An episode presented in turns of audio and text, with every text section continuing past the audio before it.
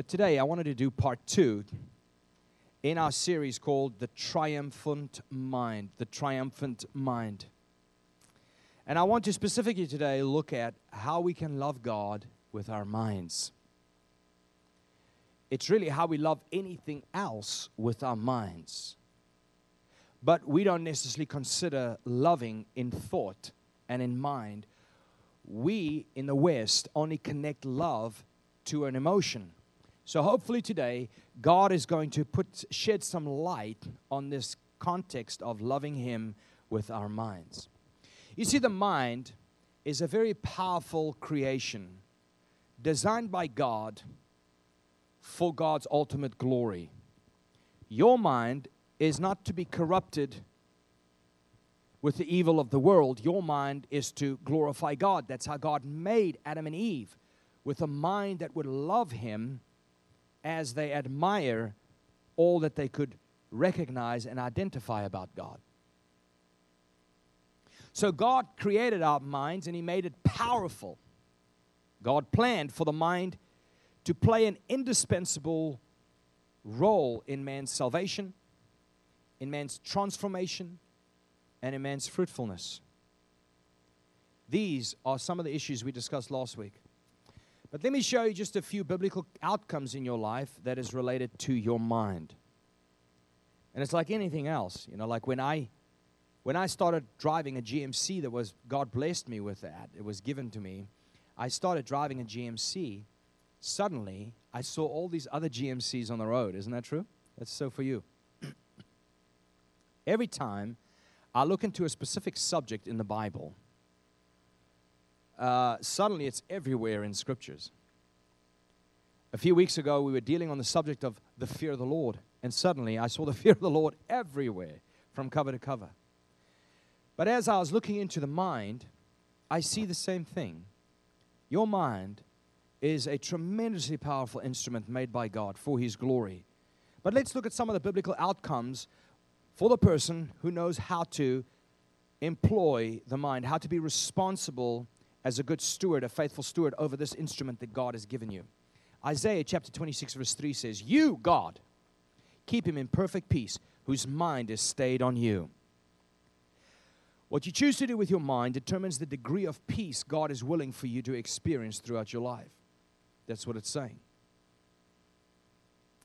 Romans 8, verse 6 says, For to set the mind on the flesh is death, but to set the mind on the spirit is life and peace.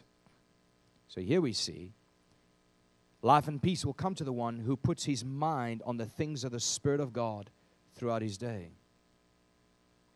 How many of you, even in a conversation with somebody in a store, maybe a, a stranger or maybe with your wife, you know God is with you. You know God is here. Your mind is on the Spirit of God. You're turning, you're turning the radio and you're listening to a specific interview, and suddenly you go like, you know what?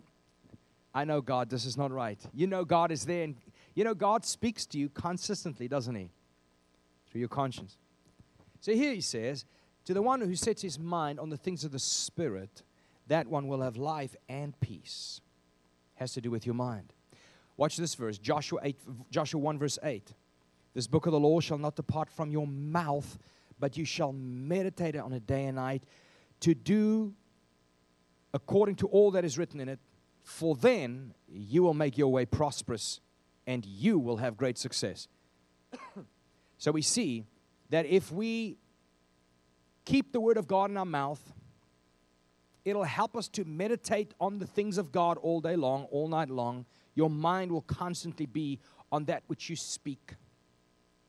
And when you meditate upon the things of God, it says that God will cause everything you do to prosper and to eventually be successful. So, this verse promises that. It's an amazing thing, isn't it? Romans chapter 12, verse 2 says, And do not be conformed to this world, but be transformed. How? By the renewing of the mind. See how critical the mind is? What you give your mind to is what your heart fills up with. And I've become allergic to television because of that issue right there. What I give my mind to, I'm filling my heart with. If it's music, if it's movies, whatever it is, I saturate my thoughts with. I cannot escape my, ha- my heart responding to that. You are inescapable from the things you put your mind on. So here the Bible promises you a transformed life based on what you choose to do with your mind, what you choose to invest in your mind. Proverbs 23, verse 7 says, For as he thinketh in his heart, so is he. Your heart thinks through your mind, and so you will turn out to be. So the heart will respond to the thoughts that a person allows to lodge within their mind. Have you ever dealt with a passion that you hate having? Or is it just me? Have you ever dealt with a desire that you wish wasn't there? Or, or am I the only one here today? And oftentimes, what we do is we fuel passions we don't want by thinking on things that we shouldn't. Because your heart and your mind are absolutely connected and overlapping. Very often, and I wasn't going to use this time here today to do this because this is not a lecture, but oftentimes the, word, the Bible will use the word mind and heart interchangeably. So I choose my thoughts, but my thoughts are what chooses, decides my heart attitude. The heart will love depending on what takes place in the mind.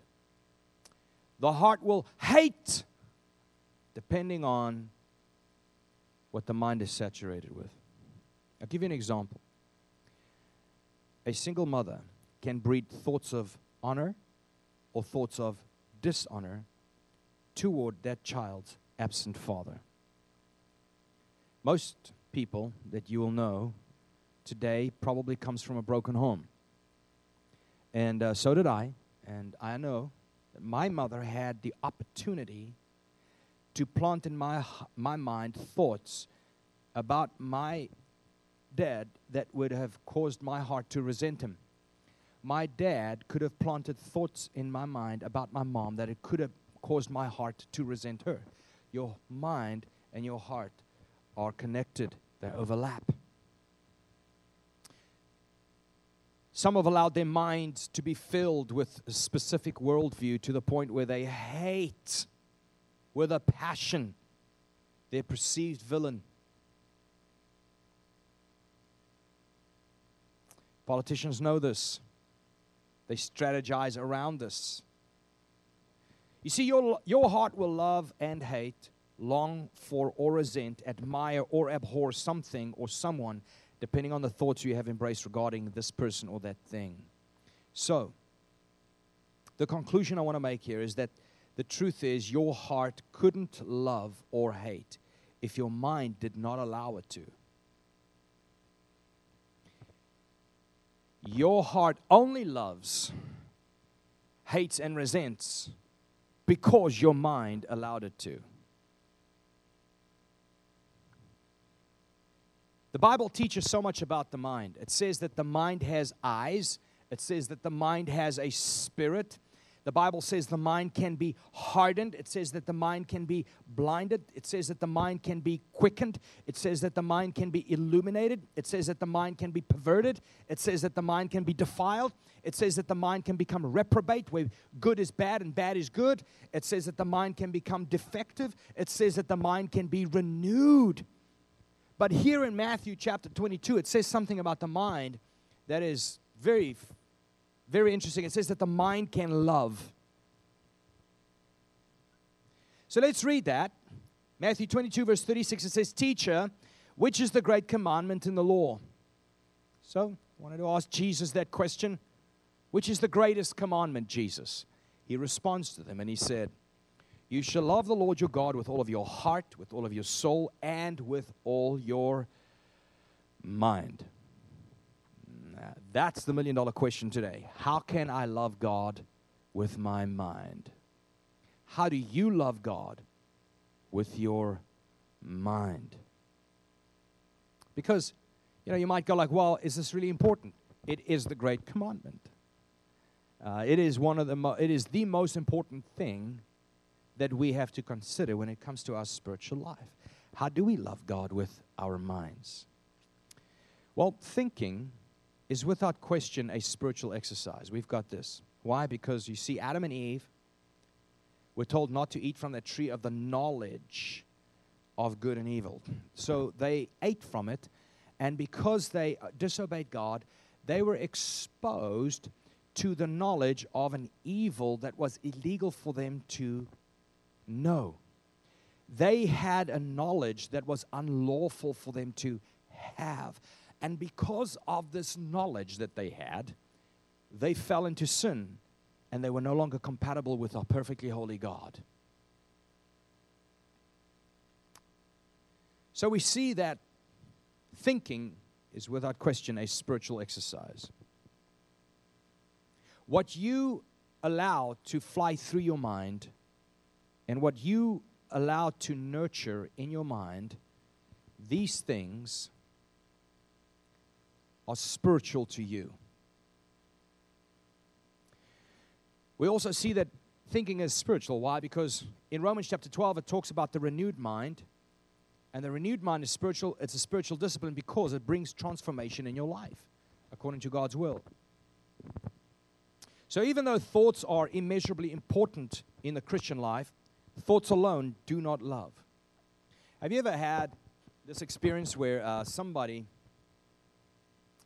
um, you know, is on the side of the road, broken down car, flat tire, or whatever it is, and you drive by them and you go like, yeah, I really wish them well, you know. Did that person feel loved by you? no, because thoughts alone cannot love. It has to be more than just the thinking that makes it love, right? So, thinking is not loving, but thinking is the means through which love can be awakened. I actually first had a thought about Tina before love for Tina was awoken. And the more I think about what I learn regarding Tina, the more my heart responds in love to Tina. So, my heart responds to my thoughts concerning.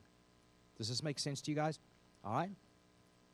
So, thinking alone is not loving. So, when God says that we need to love Him with all of our minds, He wasn't just thinking, He wasn't just saying that if you think of me, that would be love enough. That's not what He was saying.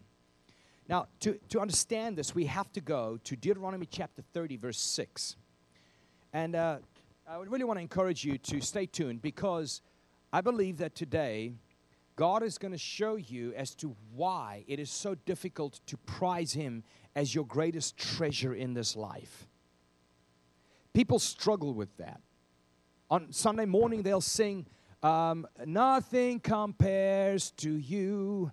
Nothing compares to you. And they sing as if they treasure Jesus above all else. But that's just like for worship set, right? That's like for 15 minutes. Because the reality of people's lives is not that. So I believe that today, God is going to show you why this is so impossible for people to treasure God as the most valuable, to treasure Christ as the as the most admirable in your life, and that you will see all things in your life as dung in comparison to this treasure that you have in Christ. That you will look at your family and say, My love for you in comparison to my treasure is like it is hate. That's what Jesus said. Unless you hate your mother and your father, you're not worthy of being called my disciple. I mean, that's a harsh thing to say. But what he was saying is, in comparison, your affection to your family, in comparison to your affection to Christ, ought to seem like hate. And I'll show you why people struggle to live there with Jesus. If you have your Bibles, turn with me to Deuteronomy chapter 30, verse 6. Deuteronomy chapter 30, verse 6, the Bible says this The Lord your God will circumcise your heart and the hearts of your descendants. Why? So that you may love him. Wow. Wow. It takes a sovereign work of God to come to your address, reach into your heart, and circumcise it. Why? So that you may love Him. How? With all of your heart and with all of your soul, so that you may live. This is a work of God. People always ask, well, What's the difference between the sovereignty of God and the responsibility of man? If God is sovereign, what would my responsibility be? Because if He's totally sovereign, I have no responsibility. He chooses all things for me. Yet at the same time, we have a responsibility before God because we're going to be held accountable for every single thought and word and deed, right? So the question is how do you marry those two? But here God shows us that He will circumcise our hearts so that we may, not will, but may love Him.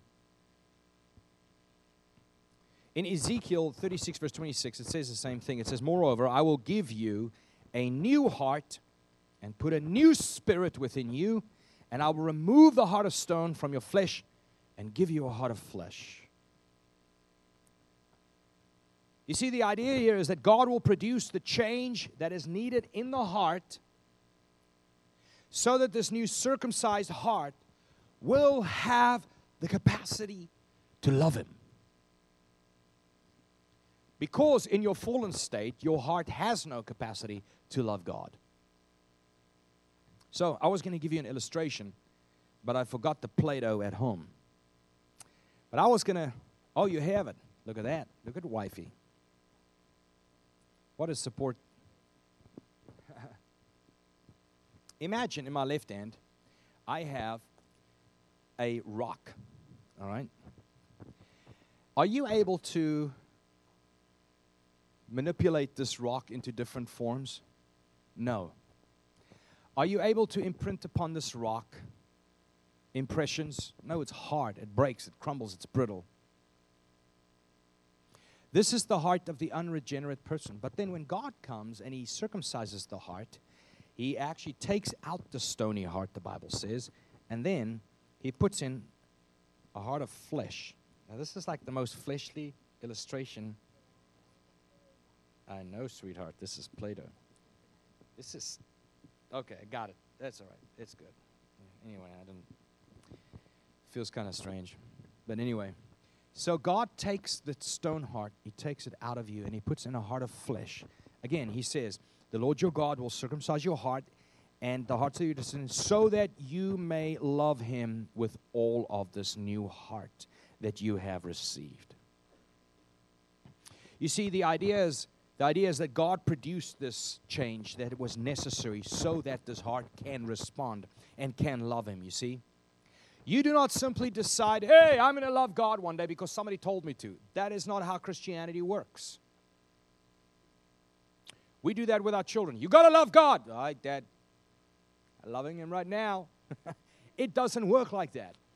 You can't just simply decide one day, oh, my heart's going to just worship Him, adore Him, admire Him, and value Him above all else, where everything else in my life will be equal to trash in comparison to the treasure that I have in Christ. Nobody just decides to do that. That is the sovereign part of God where He circumcises the heart, takes out, does a heart transplant, takes out that stone, puts in the heart of flesh, right? My question to you then is how now that we have a circumcised heart before God that is soft, moldable, and impressionable. How do we get this heart to love God? Well, thinking is not loving, but thinking is the means through which love can be awoken in the heart. Seeing his eternal attributes, pondering upon those attributes, being amazed, standing at awe in what you see and understand about the attributes of God is constantly all the while forming and fashioning and imprinting upon this brand new heart of flesh. And as you see the attributes of God and you're amazed at His power and His glory and His omniscience and all of the above, so your heart is constantly molded and starts responding to who God is. That's why the gospel that starts, that's been preached as in, hey, if you need something, pray this prayer because then God will give you something, is such a perverted, twisted, and upside down gospel. It has nothing to do with you seeing God, knowing God, and therefore responding to God with your heart based on who He is no, that gospel is you respond to God based on what He can give you. That is a very upside down gospel, and it will leave, lead you to one day leave God.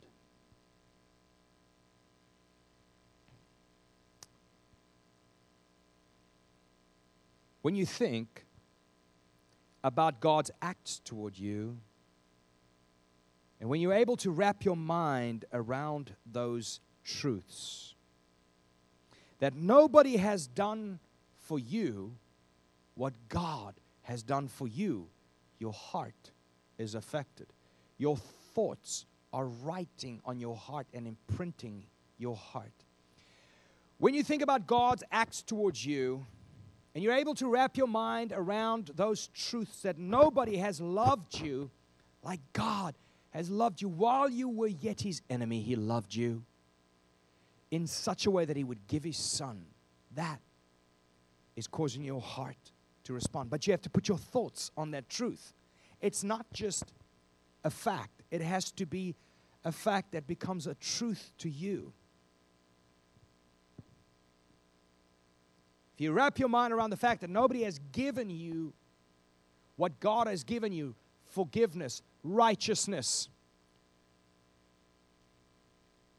redemption, Christ, He's greatest, well, your heart is responding. If you realize that nobody has forgiven you like Christ has, or God has forgiven you in Christ, nobody has promised you a future like the future God has promised you eternally. You see, when you get there, your heart can't help but be imprinted upon, molded, fashioned, and pointing straight toward God. He becomes your highest treasure. And when that is true for you, then you will join with King David. As he said in Psalm 73, verse 25, he says, Whom have I in heaven but you? Who have I in heaven but you? You know, I realize this one thing that as a person grows older and older and older, so he will find that he has less and less actual friends, less and less people who actually really care at all for you. But that's a good thing, not a bad thing. It's a good thing. You see, if you come to the end of your life and you have but two or three people that you know actually love and care, you're a very wealthy, blessed man. Because as you grow older, you'll realize people don't care for others, they care for self. That's really what it is. But that's a good thing. Why? Because as you grow in life, you will realize, now I'll put it back in here, you will realize that eventually you will say with David, Who do I have but you, God? My highest treasure, the greatest value. There's no one else, there's just you. And that's why sometimes you go, Oh, that's why your life gets stripped. People have words, their hearts aren't there, and your life gets stripped. So it's a good thing, and I'm telling you that's a good thing because that leads you to the point where you go like, "All right, God, I guess you're the only one I have. You know, that's a great thing.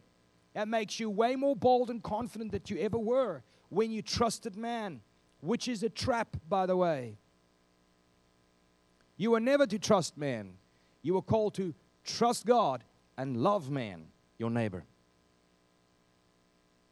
So when you are able to see this most precious treasure that you have in Christ, then you will do what Jesus explained happens to the man who found a treasure in a field. You all know that story. I want to read. It's actually, you know that this is the shortest parable in all of the Bible? It's in Matthew 13 44. The Bible says, The kingdom, Jesus speaking, he said, The kingdom of heaven is like a treasure hidden in a field. Again, it's like a treasure, say this is Play Doh, hidden in a field, which a man found and hid again, and from joy over it, he goes and sells all that he has and buys that field. So he, he's walking through this field, I can only imagine. He finds this hidden treasure. He goes, All right, I can't just take it because this field belongs to another man. He says, He goes to the other guy. He says, How much do you want for this whole farm, this field, this, this acre? The guy goes, Oh, uh, what do you have? He says, Well, I've got two houses and I've got 10 cattle. He says, Okay, I'll take all of that if you want this field. He says, I'll give you my 10, my 10 cattle and my two houses or whatever it is. I said, I really want this field. So he gives up everything to have that. Why? Because he identified, recognized, and discovered a treasure with, so mu- with much greater value. He treasured what he found. But today, people struggle to treasure Christ that way. It's a real hard thing for them. And the reason it's hard for them is because they don't know how to love with their minds. If they knew how to love with their minds, then their hearts would respond to that degree. Like the Apostle Paul, who said, Everything else is like garbage in comparison to this treasure that I found in Christ. So I came to the conclusion, and this is mine, that love equals admiring and love equals valuing. You see, you have to identify love in order to see how to love with the mind. So, when a young boy admires his father, he will look at his father and he'll say, Dad, I'd like, I'd like to go with you. when he admires his father, he wants to be with his father. When he admires his father, he looks to his dad and he dreams about one day being like his dad. So when he admires his father, he wants to be with him and he wants to be like him. That's what happens to the person who truly admires another. And when we see that happening, when a boy goes, Dad, can I come with you? Dad, are you going to stay home today? Dad, can I play with can you play with me? Dad, can we be together? When you see a boy like that, somebody will look at him and go, Man, he just really admires his dad, doesn't he? Or they might say, Wow, he just really loves his dad, doesn't he? So we can see that love is to admire, or to admire is to love. In the same sense, to in the same sense, when, when we look at our Heavenly Father and we see His attributes, we are taken back with admiration. That's why young boys will always have this argument my dad will beat your dad. Why? Because he's seen his dad strong and he thinks his dad is the hero of, you know, the greatest hero in the world. My dad will take out your dad. He admires his dad's strength. He's confident about his dad's strength. In the same way, you know, people need to look at us and, and they need to go like, man, he really admires God. Man, that guy wants to be with God all the time. He must love God, he must admire God. When we look at our Heavenly Father and we see His attributes, we are taken back in our admiration of just how perfect He is. We're, we, are, we are taken with and we stand in awe at His majesty. And we stand in awe at just how powerful God is. And we admire his graciousness and His loving kindness and His caring toward us. But you know, for most people, it doesn't touch their heart because they actually don't know God's attributes. It's not something that they are familiar with. They might be able to recite something, but they haven't yet wrapped their mind around that attribute. It's not a reality to them. You see, our admir- admiration of Him is what causes us to want to be with Him. Our admiration of God is what causes us to want to be like Him, just like a child when he admires his father. So people should look at you and me here at Christ Nation and go, wow, these people really love God. Look at how they sing, even without instruments and lights. Because to them it's about who they sing to. you see what I'm saying? We want, we want great praise and worship. I'm not saying we shouldn't. I'm just saying the reason why we worship isn't because the band is good, it's because God is great. Amen?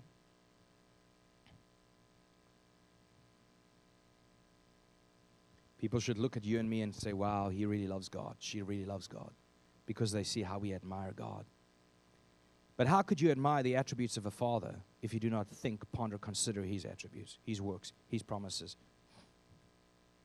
So, the first and foremost reason thinking and loving are connected is that we cannot admire a God Therefore, we cannot love God with, the first, with first knowing Him. That's why we struggle to admire Him, because we don't know Him. Why don't we know Him? Is because it's hard to actually go to the scriptures and study.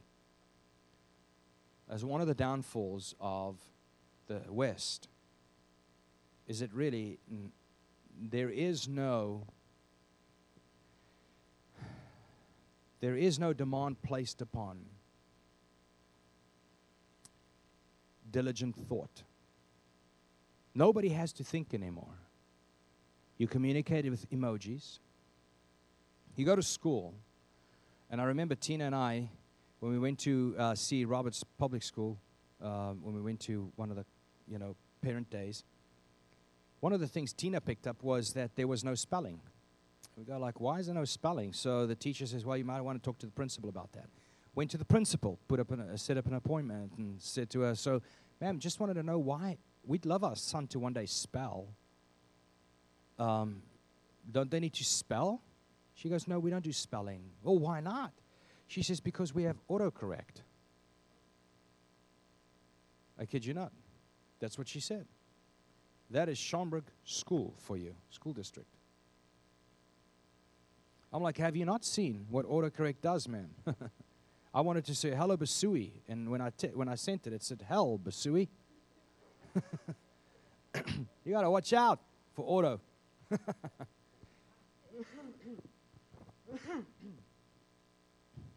well, what I'm saying is our culture no longer places a demand on people to have to think. People just spew what they what they feel, and so that's not God's people. That's not God's family.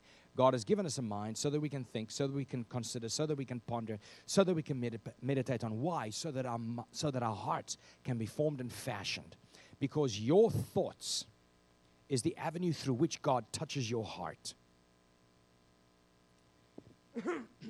so, the first and foremost reason thinking and loving are connected is because we cannot admire God without first knowing God. Therefore, to love God with all of our mind means this. All right, you ready? Here it goes. Engaging all of your thought power to know God as best you can in order to admire Him for all that He is. To admire God with your heart for all that He is Secondly, to love God with all of your mind means to engage all of your thought power, to know God as best as you can in order to value Him for all that He's worth to you without putting thought into who He is and what He's done for you you couldn't admire him for who he is and value him for what he's done for you. Our minds are powerful. John Piper said this, and I quote God is not honored by, God, by groundless love. God is not honored by groundless love. You see, if we do not know anything about God, then there is nothing in our minds to awaken love for God. I said it this way if your love for God does not come from knowing God, then there's nothing that there's nothing you can point to that says, I love God. You know, unless there is something you know about God that you love. If we feel something about God, but we do not know anything about God, then that feeling is not a feeling of true love toward God. It's a love towards your imagination of a God that you think exists. If there's, you see, if there is a, an emotion where people cry and people sing and people clap their hands and people shout and jump up and down and say amen and hallelujah without knowing God by knowing his attributes and recognize him as, as expressed in Christ Jesus, then that person is crying and singing and clapping their hands and having an emotional party, shouting hallelujah to a God of their imagination. That's why John 4 24 actually says this. It says that God is spirit. All right? Therefore, those who worship him must worship him in spirit, but also in truth. What truth? The truth about who he is. You got to worship him for who he is, not because of the feeling you have. Loving God with all of your mind means that our thinking is completely engaged to do all it can to awaken and express the fact of treasuring God above all things.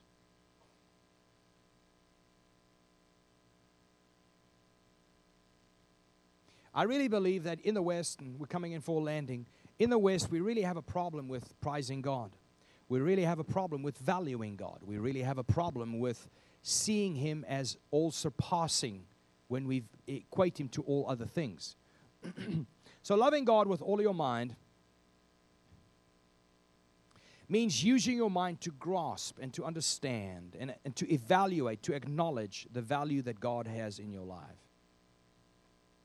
And if you really have an understanding of eternity and what God saved you from and who God saved you for, if you really have an understanding of that, then that value that you find in Christ will surpass all other things in your life, whether it be goals, whether it be finances, whether it be treasures, whether it be relationships. Knowing God, knowing who God is and what He's like, knowing His attributes through much focused study and diligent consideration, to the point where your mind actually demands your heart to treasure Him. You see, right now, many people's hearts treasure other things because their minds allowed them to treasure other things. We have to come to the place where we love God with our minds. How? Where our minds demand our hearts to treasure Him above all other things. And this is why the Apostle Paul said, more than that, in Philippians 3 8, I count all things to be loss in view of the surpassing value of knowing Jesus Christ. I count everything to be loss in view of the surpassing value of Christ. Paul loved God with his mind, and that caused his heart to give him this perspective of how Christ is the treasure above all and everything else that you've worked for in your life is like trash in comparison to that treasure you have in Christ. Matthew 6:21 says, "For where your treasure is, there your heart will be also." Watch out what you do with your mind. Because it determines your heart, and from the heart all the issues of life flows. Let's close our eyes and bow our heads. Father, thank you so much for your word today. Your word is an encouragement, your word is a warning, your word is wisdom, your word gives direction. Your word beckons us. Your word calls us toward you. And you are telling us today, God, that we ought to love you with our minds to the point where our minds demand our hearts to treasure you above all else. Thank you, God, that you will touch our hearts today as we put our minds upon all that you are and all that you do for us. While every head's bowed and every eye's closed, and those of you who are in person and those of you who are watching online, if you feel like you're standing on the outside looking in, that feeling right there is God knocking on the door of your heart. If you're saying, ah, I need to make right with God, that's God knocking on the door of your heart. Come to God today. How do I come to God? By turning your back on yourself. Saying, Self, I don't live for you anymore. Self, I don't trust you to be good enough to save me. Turn your back on self. Jesus said, If anyone wants to be my disciple, he has to deny self. So if you want to come to God today, turn your back on self. Stop thinking that self is so important. No, we should not think of self at all so that we can think of God for who He is. Turn your back on self. Well, turn to what? Turn to Christ. Look upon Him and find the beauty in what He did for you on the cross. That God would give Him God's precious prize give him up in such a way where he'd be slaughtered on a cross in your place, that he would become your substitute and pay the price, the penalty of your sin. He would do this for you while you hated him, while you were his enemy. He would still do that for you. So turn your back on self. This is not about you. Turn from self, deny self, and turn to God. That's repentance. And put your faith in what Jesus did for you on the cross, and you will be saved. You say, Jacques, am I good to go now? I don't know. Nowhere in the Bible am I told to give people affirmation of salvation. You work out your own salvation with fear and trembling. But I can tell you the only way of salvation is Jesus Christ, and the only way of turning to Christ is to turn your back on self and put your faith in Him and Him alone. Because by grace alone, through faith alone, in Christ alone, according to scriptures alone, for God's glory alone, are you created and saved eternally.